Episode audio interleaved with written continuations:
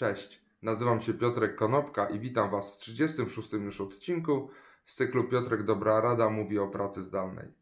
Dzisiaj chciałbym w kilku słowach podsumować to, co wydarzyło się przez ostatnie 2 miesiące. Chciałbym podsumować to w 3 obszarach: firma, człowiek oraz narzędzia i procesy. Zacznijmy od firmy. Jeden z operatorów telekomunikacyjnych w Polsce udowodnił, że można wysłać całą firmę na pracę zdalną. Jak mówią plotki i głosy dochodzące z rynku, w ciągu tygodnia zapewnił sprzęt, dostęp do wszystkich niezbędnych systemów i kazał ludziom po prostu pracować z domu. Zajęło kilkutysięcznej organizacji, zajęło to tydzień. Także można pracować zdalnie i firmy udowodniły, że dają sobie z tym radę. Po prostu wydały takie polecenie i to polecenie zostało zrealizowane. Natomiast praca zdalna z poziomu organizacji, z poziomu firmy nie jest jeszcze do końca traktowana jako praca równorzędna do pracy stacjonarnej. Nad tym będzie jeszcze kilka zdań na koniec tego odcinka. Drugim elementem są ludzie. Ludzie troszkę ciężej przeżyli niż organizacje to, co się dzieje na rynku, ponieważ poza takimi standardowymi problemami nie mogę pracować z biura, muszę pracować z domu, pojawiają się kwestie psychiczne, czyli odporności nas wszystkich związanej z tym, że widzimy, co się dzieje ze zdrowiem naszych bliskich lub słuchamy wiadomości, gdzie opowiadają o pandemii koronawirusa i te dane nie są ciekawe. Natomiast radzimy sobie w pracy.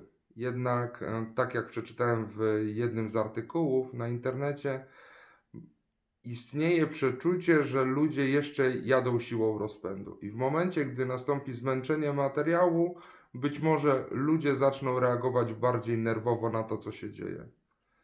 I to jest największy problem według mnie, że trzeba umieć zachować balans między pracą, wypoczynkiem i relacjami rodzinnymi w tym trudnym okresie.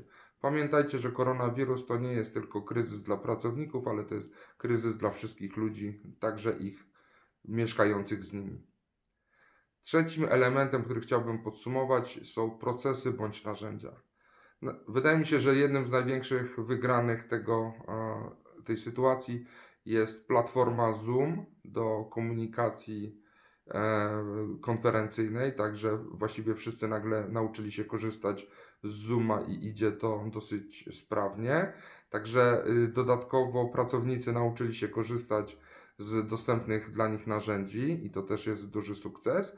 Natomiast teraz, i to jest ta rzecz, która wiąże procesy ludzi i organizacje, warto, żeby firmy pomyślały o tym, jak przygotować się do tego, że praca zdalna będzie z nami już na stałe, jak przygotować się do tego, żeby pracownicy mieli komfort pracy, mieli dostępne wszystkie narzędzia i co najważniejsze, mieli przygotowane nowe procesy, nowe procedury i byli z nich przeszkoleni właśnie w zakresie pracy zdalnej.